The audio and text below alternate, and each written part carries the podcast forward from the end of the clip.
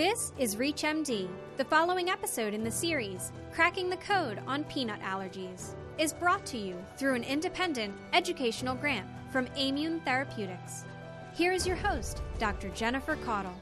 When treating an adolescent patient with peanut allergies, it can be easy to forget that their caregiver takes on much of the burden too. But what exactly does a day in the life of a caregiver look like? And how can these insights help shape the way you manage your allergy patients? Welcome to Cracking the Code on Peanut Allergies. I'm your host, Dr. Jennifer Caudle, and joining me today to share her perspectives as a caregiver of a peanut allergic child is Erica Spector from Livingston, New Jersey. Her daughter Avery is 13 years old and has been managing a peanut allergy, among other food allergies, since she was just a toddler. Mrs. Spector, welcome to the program. Thank you. Pleasure to be here.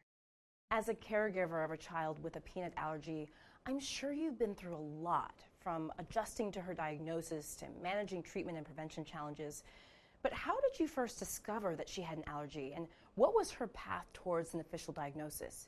Sure. Well, I first had a suspicion when I she was about 1 years old and I was giving her a bottle before bed and I had just eaten peanut butter and she had a few hives around her body.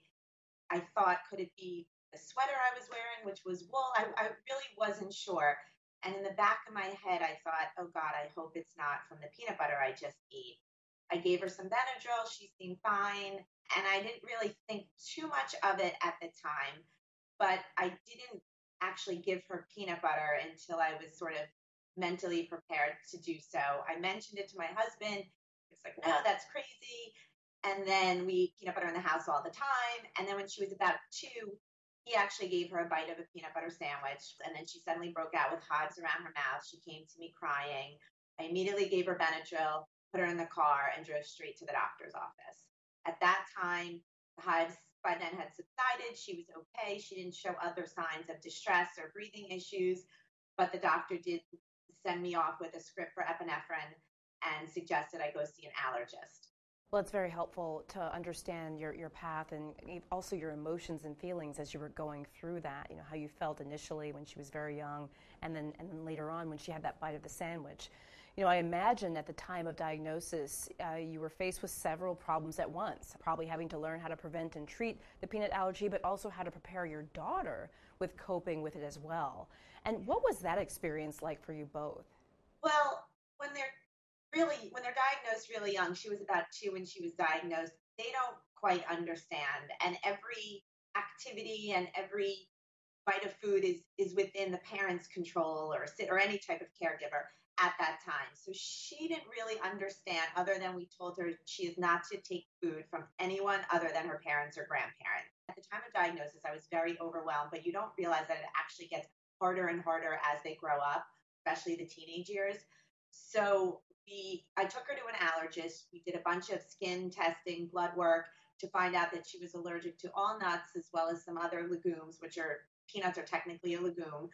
And so we got an action plan, which then went with her to school. So when she started school at about two and a half preschool, fortunately for me, the preschool was nut free and they had you know they kept her EpiPens in the office and they knew that she was only to eat food that i gave her that i packed for her. She was not to share because of the risk of cross contamination any food or any treats that were given out in the school even if they didn't have nuts if they're not made in a bakery or facility that is nut free you still run into tremendous risks so when she was little I was able to control the situation. Like I said, it's gotten progressively harder as she grows up and wants to go out in the world and is not with me all the time and is not in a private school. She's in public school now, so that continues to be present challenges every single day.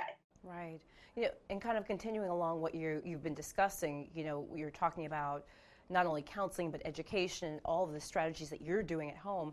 We know an important management strategy is avoidance counseling. And is this something that you've been practicing with your daughter? I mean, clearly you actually just described a number of scenarios which which you have been.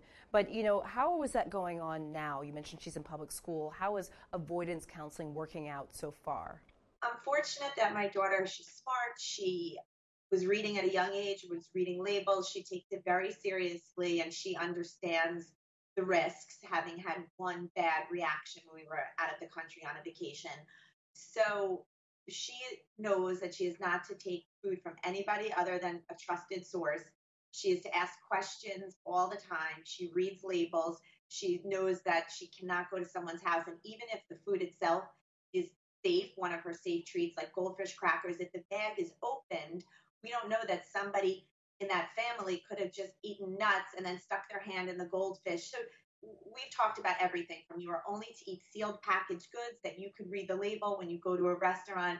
We avoid certain restaurants and the ones that you go to, you are to reiterate your allergies and then you are to say it again when the server puts the plate down in front of you. So we've drilled this into her head pretty good. That's not to say that on occasion I get the call if she's out. She, we gave her a cell phone also very young because I want her to be able to call me or take a picture of an ingredient or something so we have constant communication when I'm not with her. So I have to say that it has been helpful, modern technology, her having a cell phone at a young age. But I do get that call once in a while, like, I think this is safe. Please, can I have it? And we kind of say, when in doubt, go without. And that's our motto. She also, whenever she goes to parties or events without me, she has a little bag that she takes with her that has her EpiPen, her Zyrtec, her Benadryl, as well as safe snacks. So she knows if she's going to a party, we bring her own cookies, we bring her own things to keep her safe. Sure. Well, you know, moving moving on a little bit from from that, and that's so helpful to understand these sort of real life strategies that you all are using as a family, and the avoidance counseling that you provided with your daughter, and how you manage that on a day to day basis. You know, we know that a common strategy allergists like to take is to educate patients and parents on how to read labels. So let's talk about reading labels, and can you talk to us about your experience with this? Sure. So reading labels, as you may or may not be aware of, is very tricky in the United States. The labeling laws need improvement because just because something says contains meat, uh, let's say soy, dairy, wheat, doesn't mean that it's not made in a facility that is safe or on shared lines because the, the may contain or made in a facility is all voluntary. So we know certain companies are very good and certain are not. So if we're not sure, we actually, there are plenty of times where I'll call a manufacturer and say, is this specific treat safe? Um, there's also this snack safely guide, which you can find online, and they try to update safe snacks for kids with allergies. So I know, for example, if it's some some labels like goldfish might just list the actual ingredients. So we've had to call and they say these particular items are safe, like Oreo cookies, for example.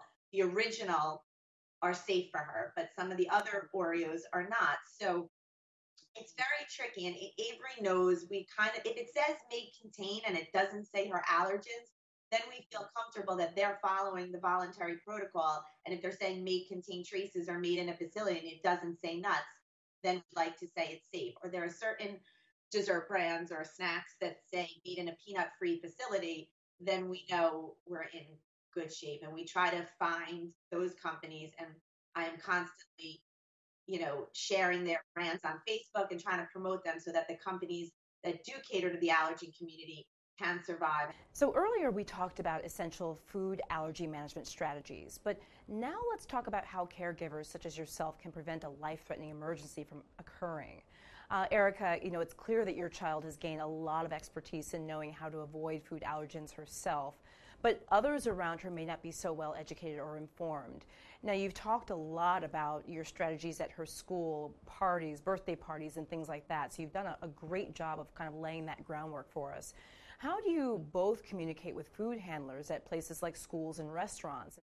The schools are not so great, and we I pack her lunch every day. I do not let her buy from the school cafeteria. Certain schools, she's now in her third public school. She started elementary, then she was in one middle school for sixth grade. Now she's in another for seventh and eighth. She's in eighth grade. Certain schools were better than others. So we kind of just pack her own lunch. We know when you have a nut allergy, peanut allergy, I think most people tend to avoid certain restaurants like Asian food tends to have more nuts, Thai food, of course. So we kind of stick to your basic bar and grills, diners, Italian restaurants, and, and some of those do contain her allergen. But I've come to call ahead a bunch of restaurants that I know my daughter may want to frequent with her friends, and then she knows when she's there. She says her allergies when she orders. She says it cannot come in cross contact. Please, you know, use fresh gloves or a separate area. And then she says it again when they put the plate down in front of her just to make sure there's no confusion. She is 13, going to a lot of parties, bar and bat mitzvahs in my area. So every weekend I call the caterer of where she's going to find out what she can and cannot have. And then she knows in advance what's safe for her to eat. You have to always make sure when your kids tend to like french fries, chicken fingers, what's in the fryer. Most places are not, are in, at least in our area of the country, are not frying in peanut oil. It's more of a challenge when we go down south. But most places are using vegetable, canola oil, soybean oil. But what else goes in the fryer? Is it something else that contains nuts, almond encrusted this or that? So we have to always check, you know, fryers and and we call ahead everywhere she goes. Every time she goes on a trip or a day trip without me, she checks. I really applaud you for that. You know, before we wrap up, I, I, I really want to ask you, you know, what takeaways would you most want other people who are involved in the treatment and prevention of food allergies to know, given everything you've learned as a parent and as a caretaker? Sure. I think that medical professionals need to just continue to stress to their patients to always carry their epinephrine with them and not be afraid to use it. And certainly, if more than one system is involved, to make sure they use it, it won't hurt them, and that they go then seek emergency care. The other thing is just for scientists and doctors in this field to please continue to keep up the research because it affects so many children, and it seems to be rising the number of children that are affected by food allergies and the fatalities that I continue to hear about. So I just would implore them to keep up the research and hopefully someday we can find a cure or because avoidance is very difficult. Not it's very easy just to not eat straight up peanut butter or a nut, but the risk of cross contamination with all sorts of things and it affects people going to restaurants, to traveling, leaving their homes.